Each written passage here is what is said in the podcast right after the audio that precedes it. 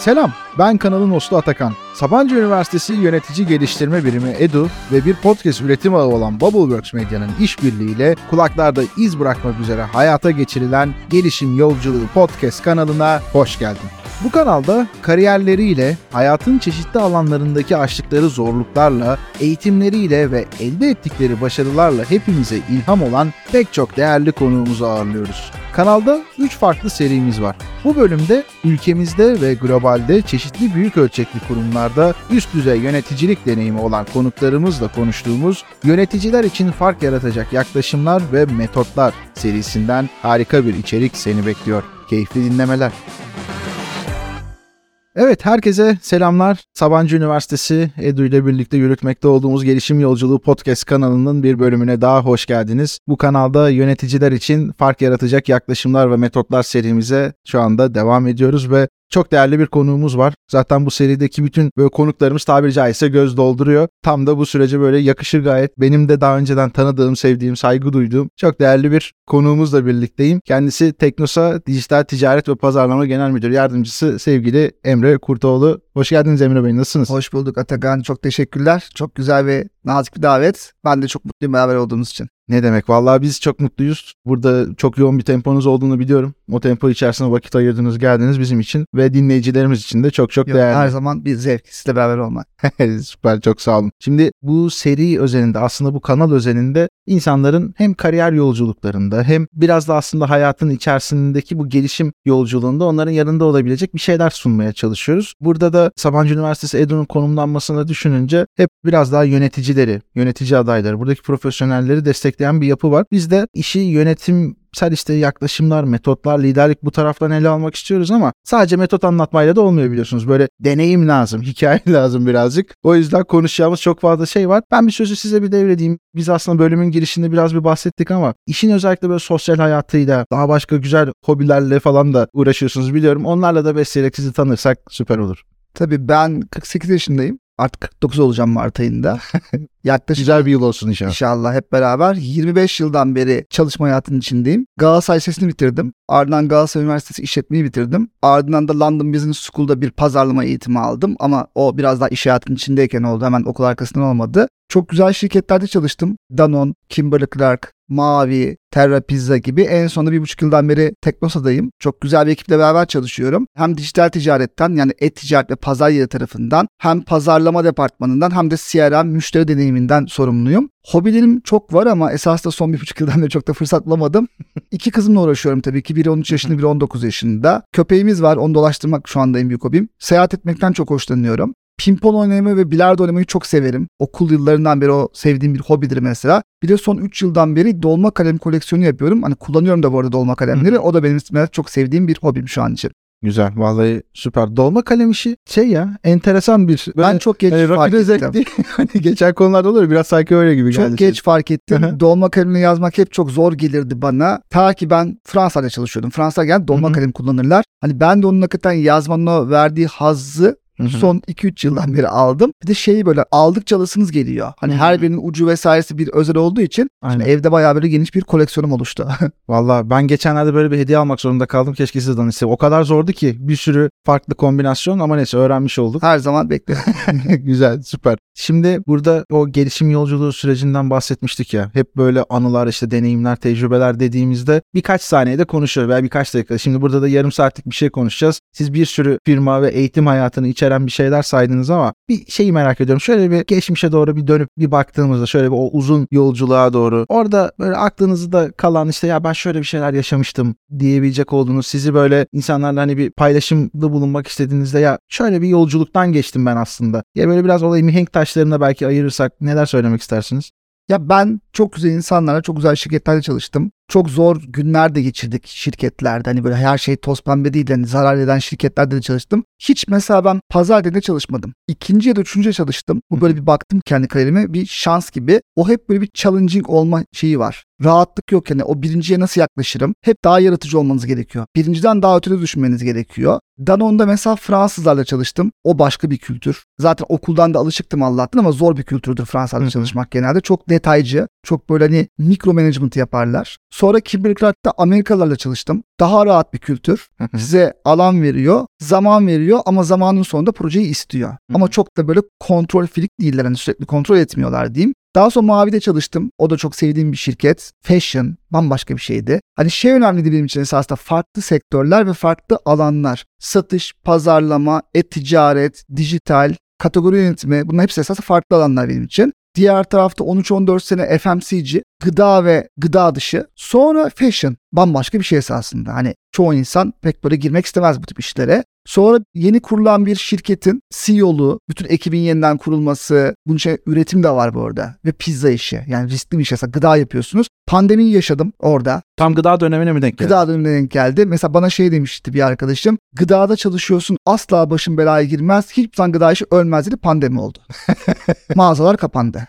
Bizim birçok mağazamız çünkü o zaman AVM'lerdeydi kapanınca. Sonra tabii tekrar Sabancı Holding uzun yıllar sonra ve Teknosa. O da elektronik perakendecilik. Esas o da perakende ama başka bir perakende. Burada da elektroniği öğrendim. Hani çeşitli böyle renkli bir şeyim oldu, iş hayatım oldu. Ondan dolayı çok mutluyum. Böyle tek bir sektör, tek bir alanı takılmadım. Zaten hani pek yapımda ona müsait değil. Kesin sıkılırdım.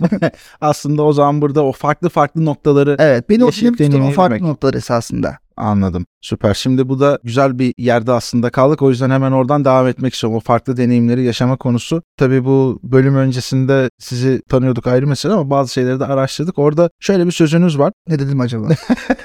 Kişilerin aslında bu gelişim süreçleriyle işte yöneticilik hayali kuran kişilerin karar verme konularıyla ilgili, o geçiş süreçleriyle ilgili bir sohbet var. Biz oradan şunu bir çekip almak istedik. Bu yolun uzun bir yol olduğunu ve kişilerin kendileri için en iyi kararı vermesinin yine seçtiği yolla doğru orantılı olduğunu söylüyorsunuz. Şimdi bu çok güzel bir şey. Bir yandan hemen aklımda başka sorular oluşturuyor. Bir karar verme konusu var ya burada. evet. Kişiler kendileri için en iyi kararı verdiğini nasıl anlar? En iyi karar dediğimiz şeyi nasıl tanımlarız? Dinleyicilerimiz açısından özellikle soruyorum. Şimdi iş hayatına yeni girmiş veya girmek üzere olanlar var. Yöneticilik yolculuğunda yeni adım atmış olanlar var. İşte bir de belki sizin gibi üst düzey yönetim kadrolarında olup daha da ileri giden ve orada daha da farklı deneyimlerle bunu perçinleyenler var. Bunları bence aşmak faydalı olur gibi geliyor. Ya bunun esasında her kişi için farklı bir cevabı var ve bir tek hı. doğrusu yok bence. Ben Mutlaka. kendi açımdan söyleyeceğim. Üniversite okuyoruz. Önce üniversiteye girerken az önce yayın öncesi de konuşuyorduk. Üniversiteye girerken bir bölüm seçiyoruz. Hı hı. Hiçbir fikrimiz yok. Sadece duyduklarımızla seçiyoruz. Bir de biraz çok para kazanır mıyım diye düşünüyoruz. Hadi acaba o bölüm devam eder mi? Birçok arkadaşım girdiği bölümden mutlu olmuyor daha sonra. Ben yanlış bölüm seçmişim diyor. Bir kısmı razı olup devam ediyor. Bir kısmı ise mecburen başka bölüme geçmek zorunda kalıyor. Sonra iş hayatına başlıyoruz. Bir şirket seçiyoruz. Seçemiyoruz da artık esasında. Hayat zorlaştı. Bizi alanla devam ediyoruz diyeyim. Hani kendimizi çok seçemiyoruz. İş hayatının böyle ben dördüncü, beşinci yılında hissetmeye başlamıştım. Mutlu muyum değil miyim? Biraz kişi işe giderken hani bugün işe gitmeden birçoğumuz evden de çalışıyoruz ama gittiğimiz Hı hı. günlerde diyeyim ayaklarımız geriye doğru gitmiyorsa koşarak gidiyorsak bence doğru yerdeyiz. Ama ya bugün yine iş var tüh yine ben bu şirkete gideceğim işte şunu göreceğim bunu göreceğim diyorsanız yanlış yerdesiniz. Acil iş değiştirin sektör değiştirin. Uzun bir yol dememin nedeni şuydu. Hani bazen şunu çok duyuyorum. 4 yıldan beri işte ben örnek vereyim muhasebede çalışıyorum. Hı hı. Pek de sevmiyorum. Artı değiştiremem bunu. Değiştirebilirsin. Çok uzun bir ömür var önünde. Mutsuz bir 25 yıl daha geçireceğine risk al değiştir. Ama tabii şu da çok anlamlı olmuyor. 30 yıl çalışmış ben çok sevmedim bu işi diyor.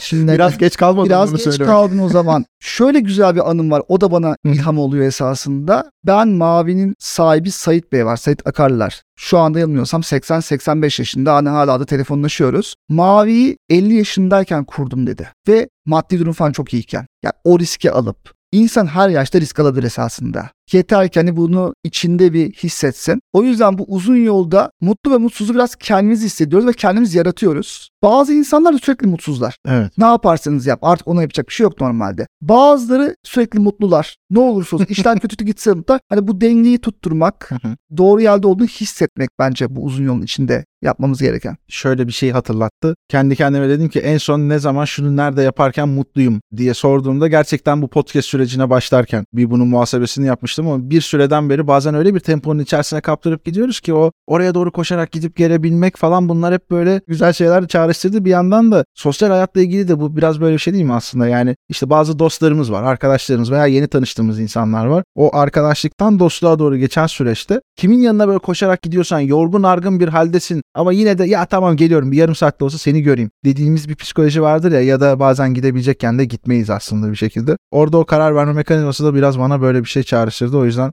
Bir de şey Güzel. var Atakan. Dün bir arkadaşım çok güzel bir şey söyledi bir davette. Dünyada çok büyük bir region'a bakan birisinden bahsediyoruz. Asya Pasifik'i yılbaşında bıraktım dedi. Yani şimdi çoğu insan yapmaz bu işi. Kariyerinde geri gitmek gibi algılanıyor. Hı. Ama dedi çok yorulmuştum. Türkiye ve Orta Doğu'ya konsantre olup biraz kendime zaman ayırmak istiyorum dedi. Ve şöyle bir tanımlama geldi oradan bu toplantıda. Yavaşlayarak hızlanmak. Bazen yavaşlamanız lazım daha hızlı koşmanız için arkasından. O yorgunlukla koşmaya çalışırsanız zaten bir yerde nefesiniz tükenecek. Bir durup. Dinlenmeniz lazım bazen sonra daha hızlı koşacaksınız çünkü arkasından. Hani o yüzden ben çok beğendim bu sözü de. çok güzelmiş evet. Çok belki gençken değil de biraz daha yaşlandığımızda diyeyim aklımıza tutmak lazım. Kesinlikle Çünkü bazen şeyden vazgeçmiyoruz kariyerimizde. Onu da vermeyeyim, bu da bende kalsın diyoruz ama sosyal hayatta da hiçbir fırsat yaratamıyorum diyoruz. Yani Aynen. kendi kendimizi cezalandırıyoruz. Aynen. Tamamen kişinin tercihleriyle alakalı. Bazen gerçekten yeter ya diyebilmek Evet. bence önemli bir şey. Dediğiniz gibi o enerji topladıktan sonra Vazgeçebilmek daha de iyi. bir karar bence burada. Kesinlikle. Yüzde yüz katılıyorum. Bu bence bir sonraki aslında geçmek istediğim konuya da yine bizi birazcık bağlıyor. Kişinin kendisini yönetebilmesiyle ilgili bir şey. Benim de çok böyle sevdiğim yine başka bir yönetici bize de zamanında çok mentörlü olmuş birisi. Daha kendini yönetemediğim ve fark edemediğim bir seviyede bir ekibi yönetebilmek yani imkansız olduğuna dair bir sürü güzel örnek bahsetmişti. Şimdi burada dijitalleşme ve sürdürülebilirlik kavramları aslında günümüzde pek çok kurum için önemli, çok ciddi bir şekilde öne çıkıyor ve yine bunlar da yönetmesi zor olan konular. Yani hepimizin diline pelesenk olmuş durumda ama bir o kadar da somut çıktığı da çok az gördüğümüz bir ortam. Siz bununla ilgili yakın zamanda çok güzel bir çalışma ortaya koydunuz. Çok net, somut ve eminim ki yolu da çok ciddi şekilde açık olan bir örnek. Burada ticaret sektöründe aslında ilk teknoloji odaklı pazar yeri, iş modelini hayata geçirdiniz Teknosa'da ve hem öncü bir süreci yönettiniz hem de çok da büyük bir ekiple, büyük partnerliklerle yürüttünüz. Bu nasıl bir deneyimdi? Ya burada mesela mütevazi olmayacağım. Buyurun. Zor bir süreçti. Ekip yaptı bunu. Hani biz yöneticiler yapmadık esasında. Bütün ekibimiz yaptı. Ondan fazla partnerle çalıştık. Projenin içinde Fransızlar da var. Değişik Türk partnerler de vardı. Biz Fransızlarla çalışırken ne kadar zamanda bunu yapacaksınız diye sordular. Biz dedik ki 6 ayımız var. Güldüler dediler bu iş 6 ayda mümkün olmuyor. Yani dünyada örneği yok. Hakikaten biz 6 ayda bitirdik. Güzel çıktık ama yani arkasında hakikaten çok büyük bir ekip işi var. Bütün departmanlarla beraber e-ticaret, IT, pazarlama birçok kişi buna katkı sağladı. 5500 SKU'muz vardı yani ürünümüz vardı internet sitemizde. Bugün 110 bin ürünümüz var. 240'a yakın satıcımız var. Trafiğimiz 6,5 milyonlardan aylık 20 milyonlara yükseldi. Ya bu çok ciddi bir trafiktir. Çünkü biz bir dikey pazar yeriyiz. Bu ne kadarlık süre zarfında bu arada? Bir yılımız olmadı henüz. Şubat'ta yani 1 Şubat'ta pazar yerimizin birinci yaşını kutluyor olacağız. Hı hı. Ki ilk çıktığımız günde zaten 110 bin ürüne çıkmamıştık. 25 bin ürüne çıkmıştık. Bu zaman da istiyor tabii ki. Bunun aksine bir de kalite var bence. Ya biz şöyle bir şeyle çıktık. Para kazanmak değil. Satıcılarımızı hakikaten çok özenle seçtik. Onları özenle onboard ettik diyoruz. İçeriye aldık. Onlarla da yakın. Yani sadece tüketici değil, satıcı da ilgi istiyor haklı olaraktan. Ve böyle sağlıklı büyüdük. Sağlıklı olmayan ve çok hızlı giden işler sıkıntılı oluyor. Onun belli bir olgunlaşma periyodu var. Daha ne olduk demiyorum biz. Daha yolun başındayız. Daha birinci yılımız oluyor ama iyi gidiyoruz şu anda. Hani güzel bir satış hedefine geldik. Pazar payına çok büyük katkı sağladı. Teknosa'nın elektronik imajına katkı sağladık. Mağazalarımıza da müşteri çekiyoruz o şekilde. Çünkü bizim sitemiz hep ben diyorum e-ticarete ait bir site değil. Bir katalog. Oradaki ürünler, oradaki gösterdiğimiz her şey Teknosa'yı temsil ediyor esasında. O yüzden şimdilik hep beraber gayet mutluyuz. Hadi öyle olmaktan da mutluyuz. Çünkü çok fazla konferansta bu soru bana geliyor gittiğimde. Hep ben şey diyorum. Her yapmak isteyene destek oluruz. Ki şu anda Türkiye'deki ismi vermeyeyim hani onlar kendileri söylüyor. İki tane büyük firma pazar yeri oluyor bizim Fransızlar yine beraber. Hep biz onlara destek olduk bu arada. Nasıl yapmaları gerektiğiyle ilgili. Süper. Orada şeyi merak ediyorum. Biz bunu bazen girişimlerle falan da sohbet ederken de yaşıyoruz. İşte diyorlar ki ben şu teknolojide bu kişilerin bu şekilde böyle bir problemini çözüyorum. Süper. Ama tam nasıl yapıyorsun? Yani aynı şeyi tam siz bunu anlatırken aklımda şey oluşuyor. Hani diyorsunuz ya partnerler var. Burada yönetilmesi gereken bir ekip var. İşte orada birlikte karar vermeniz gereken merciler var. Çok büyük bir ülkenin en büyük topluluklarından bir tanesinin bünyesinde yapılıyor. İster istemez başka türlü sizin de yine anlatmanız gereken konuların olduğu durumlar var. Bu böyle doğru yönetmek için yani nasıl bir süreç oluyor tam olarak? Burada nelere İyi dikkat etmek planlama. gerekiyor? Yani bizim Türkiye'deki en büyük eksiğimiz ben Hı hı. çok yabancı çalıştığım için planlamamız eksik bizim. Ya biz planlama tarafını çok Yer yer yok tutuyoruz. Yok yok denecek kadar az birçok yerde. Sonra yolda bakarız diyoruz nasıl olacağına. Fransızlar, Amerikalılar, Almanlar planlama kısmını uzun tutuyorlar genelde. Hatta bazen sıkılıyoruz biz Türkler. Çok uzun planladı diyoruz. Sonra ama execution kısmı kolay oluyor. Şimdi burada tabii Fransızlarla çalışıyor olmamızın bir avantajını yaşadık bir. İki, projemize bir lider atadık. 3 alt gruplar oluşturup agile çalıştık. Hani her grup kendi için ne yapması gerektiğini biliyordu. Hani şey gibi oldu biraz. Böyle farklı legolar çalışılıyor. Ara ara o legolar birleştiriliyor ve bir şey ortaya çıkmaya başlıyor. Eğer legolar birbirine uymuyorsa da çok hızlı fine tune ediyor. Ve sürekli kontrol noktaları koyduk.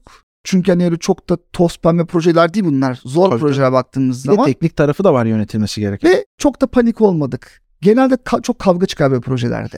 hani departmanlara suç atılır. O onu yapamadı, ben o yüzden yapamadım. Bunu izin vermedi şirket. Yani biz kültür olarak izin vermedik. Dolayısıyla aksayan yerlerde nasıl destek oluruz diye baktık birbirimize. Bu da hep beraber bence bizi hakikaten iyi bir projeye getirdi. Bence şu son söylediğiniz çok önemli bir şey. Bu aslında biraz liderlikte de bağdaşan, o takım içerisinde bulunan kişilerin de bir takım olarak çalışabilme kültürüne sahip olup olmamasını Tabii. da ortaya koyan önemli bir Ya konu. birlikte zorluk çektik, birlikte kutladık, bugün birlikte eğleniyoruz, birlikte keyfini yaşıyoruz tüm departmanlarla. Hani bir ekip olmak bence zaten budur. Kesinlikle. Şimdi liderlikten bahsettik, ekip olmaktan bahsettik. Çok böyle farklı paydaşlardan bahsettik. Bir yandan da inanılmaz böyle farklı alanlarda, sektörlerde ve farklı farklı hep de büyük ölçekli firmalarda çalıştığınız bir deneyim var. Burada şöyle yine bir arkaya dönüp bakma işini ben seviyorum birazcık. Çünkü o deneyimler aslında yarınımızı da besliyor. Bize oraya da ışık tutuyor. Ya ben bu deneyimi hiç unutamıyorum ya. Dediğiniz bir şey var mı? Varsa da nedir? 3-4 tane vardır hani çok vardır ama böyle aklımda olan yani mesela bir tanesi bundan bir önceki işimde hani pizza işi satın alınıyor bir fon tarafından. Ben alıyorum devir CEO olarak ve o sırada esasında yönetim ekibi yok. Hani sıfırdan kurmak. Fabrikaya gidiyorum. Fabrikada herkes bana bakıyor. Ben onlara bakıyorum. hani mesela bu esasında zor ve challenging bir süreçti baktığımız zaman. Daha sonra örneğin uzun yıllar FMCG yaptıktan sonra bir gün sonra retail ve hem de fashion retail'e geçiyorum. Terimleri dahi bilmiyorum girdiğimde. Bir örnek vereyim ilk toplantımda dediler ki like for like'da büyüyoruz. Dedim like for like ne? hani herkes bana baktı. Çünkü like for like perakende de zaten hani bir numaralı terimlerden bir tanesi. Daha böyle eskiye gittiğimde de bunu da hiç unutamam. İşte ben o zaman Key Accounts grup müdürüydüm. Migros, Carrefour gibi accountlara bakıyordum. Genel müdür yardımcım beni çağırdı. Emre dedi seni biz ihracat departmanına geçiriyoruz. Hayatımda ihracat yapmadım.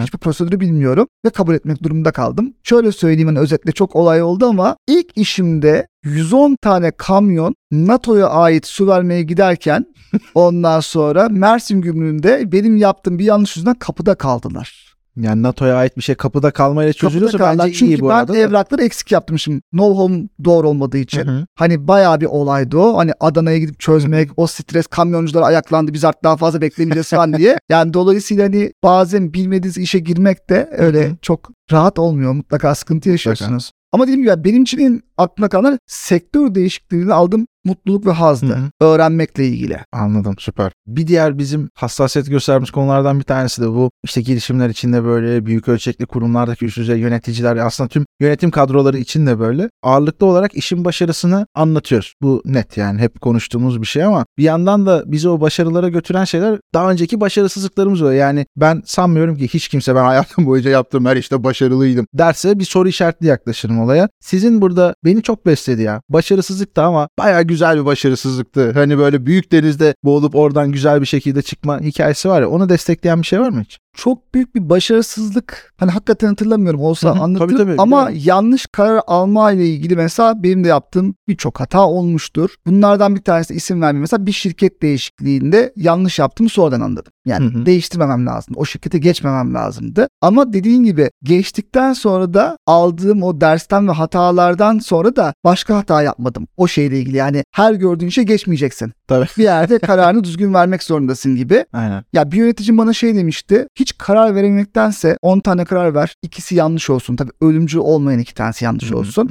O yüzden günlük hayatta çok karar alıyoruz. Yanlışlarımız da oluyor bu arada. Bunlar yeter ki ölümcül olmasın. Yani dolayısıyla hani böyle çok büyük bir failure hatırlamıyorum ama yanlış verdiğim kararları hatırlıyorum mesela. Tabii tabii zaten ben demin hani büyük okyanus vesaire diye hani şey yaptım ama mesele o değil. Yani yaptığımız ufak tefek hatalar da bizi Tabii. bazen büyük başarılara doğru da götürebiliyor. Bu da aynı o yoruma yüzde yüz katılıyorum bu arada. Mesela bugün olsa şunu yapardım. Hata değil ama hani tercih olaraktan Hı hı. 11-12 yıl ben satışta kaldım. Her şeyini yaptım satışın. Sonra pazarlamaya geçtim. Halbuki ben pazarlamada başlamak istiyordum mesela iş hayatına. Satışa böyle mecburen girdim gibi olmuştu. Daha az satışta çalışıp daha erken pazarlamaya girerdim bugün olsaydı hani baktığım zaman. Yani bir şeye de çok uzun kalmanın belli bir yerden sonra faydası olmayabiliyor. Hani diğer tarafa da gidip daha hızlı öğrenmeniz gerekiyor. Tabii. Bir yandan tabii şey konusu da var değil mi? Yani alacağını alacağın şey bitiyor ama bir noktadan sonra verebilecek olduklarında o çeşitlilik azaldığı için ister istemez belli bir rutine doğru oturuyor ama belki sonradan başka bir yere geçtiğinde Aa, burada da böyle bir şey yapılabilirmiş. Bunların arasında bir bağlantı olabilir gibi keşiflere sebep oluyor gibi İşte orada iki karar var. Ya konfor alanından çıkmayacaksın. Hı hı. Ben değil dedim ki yani ben kariyerimde satışçı olacağım sadece. Oradan genel müdürlüğe gitmek istiyorum. Çok rahatlayacağım. Hı hı. Ya da konfor alanından çıkacaksın. Başkalarını deneyeceksin öğrenmek için. O Hı hı. bir doğrusu yok bu arada bunun. Heh, tam O onu soracaktım. Karar. Yok Tamam, doğrusu süper. yok. Yani ben başka alana geçip çok başarısız olanlar da gördüm. Hı hı. Keşke geçmeselerdi. Uzun yıllar aynı işte devam edip başarılı olan da gördüm. Bu biraz kişilikle sıkılıp sıkılmama alakalı bir konu. Bu beni aslında sohbetin başındaki nerede mutluyum sorusunun cevabını kendine sanırım şeffaf bir şekilde verebilmekten geçen bir Evet ben durmamakta mutluyum. şey. Hı hı. Durunca mutsuz oluyorum. Yani hakikaten dün işte pazarlama ekibimizle konuşuyorum. Hı hı. Dedim ki pazarlamadaki neredeyse her şeyi değiştireceğiz 2023 yılında. Şimdi ekip şaşırdı dediler ki neden gayet iyi gidiyorduk. Dedim ki çünkü yenilenmemiz lazım. Yani hı. yenilenmeyen ölür, yenilenmeyen eskir. Her şey iyi gitse bile başka bir şey de yapmamız lazım ki orada hani tüketici tarafında da aa bak Teknosa bunu yapıyormuş desin. Anladım süper çok net. Sormak istediğim daha çok fazla soru var. Ama bir yandan da bir süre kısıtımız var. Yani Tabii. Türkiye'deki genel dinlenme ortalamaları böyle 25-35 bandında. Biz de yer yer biraz altında kalıyoruz. Biraz üstüne çıkıyoruz. Dinleyicilerimiz için söylüyorum affola ama durumu da görüyorsunuz. Yani sohbet akıp gidiyor. Bir yerde durdurmaya çalışıyoruz ama bu kadar olabiliyor. Şimdi son bir sizden birkaç tavsiye almak istiyorum. Tabii Bunu seve da seve. iki farklı persona için, iki farklı hedef kitle için gibi düşünebiliriz aslında. Bir tanesini daha böyle iş hayatına yeni girmiş değil ama uzman kadrolarında yer alan yöneticiliği adım attı atacak durumunda olan bir kitleyi düşünelim. Bir diğeri de artık orta kademe yönetici olmuş çeşitli birimleri var. Daha geniş ekipleri var ama C-level bir title'a doğru adım atmanın son demlerinde gibi. Bu iki taraf için serinin adı da aslında yöneticiler için buradaki fark yaratacak olan yaklaşım ve metotlar ya. Burada metodolojik olarak, yaklaşımsal olarak önerebilecek olduğunuz neler var? Bunlar bir iki kelime de olabilir. Nasıl isterseniz. Ya benim genç arkadaşlarım için önerim hani kendi ekibe de zaten söylüyorum. Bir kere hani sorumluluk almaktan korkmayın. Sosyal olun. Şu anda sosyal olmak iyi bir okul bitirmekten daha önemli bence. Yani çok iyi okulu bitip içine kapanık insanları görüyorum. Kendini iş hayatını ifade edemiyorlar. Ama böyle hani gelip ben de buradayım bana ek iş ver şunu yapayım aklıma şu proje geldi diyenler çok hızlı sivriliyorlar. O yüzden gençlerin sosyal olması, mümkün olunca her işe bulaşması öğrenmek için. Çünkü daha yolun başında. Hani biz eskiden fax çekmeyi bile öğren derdik. Artık fax kalmadı ama ondan sonra her şeyi bilmen lazım ki yalnız kaldığın günde bir şey yapabilirsin. Onlara onu tavsiye edebiliyorum ve korkmasınlar daha yolun başındalar. Mutsuz olurlarsa başka bir şey denerler daha sonra. Orta kademe hani artık böyle biraz ilerlemiş hani 40'lı yaşlara gelenler için de konfor alanlarından çıkmayı bence denesinler. Konfor alanında kalmasınlar. Hani artık alıştım. Ben bu işi yıllardan beri yapıyorum. Herkese tanıyorum. Burada kralım ya da kraliçeyim dedikleri anda bitiyor. Biraz daha onlar da risk alıp daha fazla sorumluluk alıp mutlaka biraz konfor alanlarını genişletsinler. Çok darlaştırmasınlar. Anladım süper. Bence çok net. Zaten bu tarz şeylerde de ne kadar böyle net cevaplar olursa bence o kadar da etkili oluyor. Son olarak burada sizden işte eminim kendinizi bir sürü kaynakla besliyorsunuz. İşte kitap olabilir, belki podcast olabilir, belki işte bir YouTube videosu olabilir, çeşitli takip ettiğiniz kişiler olabilir veya bazen de biz mesela şeyi de çok görüyoruz. İzlediği bir tane filmden veya bir diziden inanılmaz ilham almış ve buradan farklı şekilde kendisine rotalar çizmiş. Sizin için var mı böyle bir kaynak veya kaynaklar?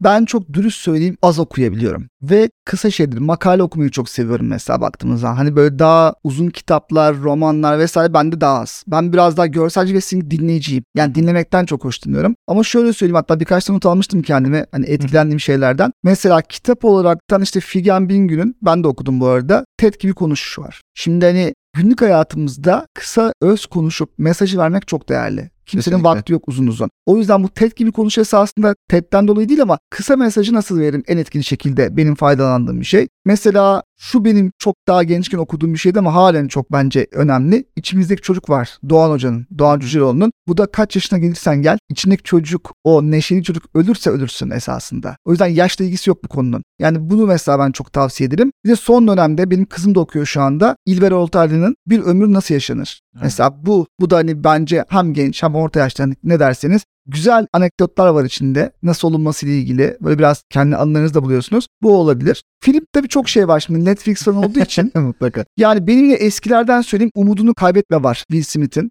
Bu böyle güzel bir filmdi. Böyle o da iş hayatına tam bağlamıyorsun ama umudunu kaybetmeyeceksin aslında. Bence zaten öyle olmuyor bu. Evet, arada. Yani doğrudan iş hayatı izledim. Oradan iş hayatıyla ilgili alayım değil. Hayatın içinden bir şey izlediğinde onu farklı yerde daha rahat Kesin. Mesela şeyi de hatırlarsınız. Robert De Niro'nun stajyer filmi vardı. Hı. 60-70 yaşına gelmiş bir insan mesela Hı hı. bir şey öğrenmek için sıfırdan gitti. Bu da bence hani Bence konfor alanı bırakmanın artık evet, evet. üst yani noktalarından biri. benim aklımda kalanlar bunlardı. Podcast'lerde şey hoşuma gidiyor. Siz de benden daha iyi biliyorsunuzdur. Mesela bir gidene soralım var. Hı hı. Emre Önar'ın. Yani yurt dışına gitmiş, orada yaşayan ya da gezmiş birisinden alıyor direkt. Deneyimi, Hı hı. deneyimi yaşayanı almak çok değerli. Mesela bunu tavsiye ederim. Dünyanın farklı yerleriyle ilgili. Bir de mesela şu benim hoşuma gitmişti. Yine Sıla Yücesoy'un Hayatlar Hikayeler. Bu da yanılmıyorsam 15-16 bölümlük bir şeydi. Bu da farklı şehirlerde, farklı insanlar ve farklı sektörlerdekilerle Hı. esasında sohbet ediyor. Hani şey hoşuma gitti ikisinde de. Yurt dışında yaşamak isteyen çok arkadaşımız var. Onlar oradan bir feyiz alabilirler. Çünkü her şey çok kolay değil orada. Meslekle ilgili yurt dışı ile ilgili burada güzel anekdotlar çıkabiliyor. Ama ben biraz daha herhalde podcastçiyim, dinleyiciyim şu an için.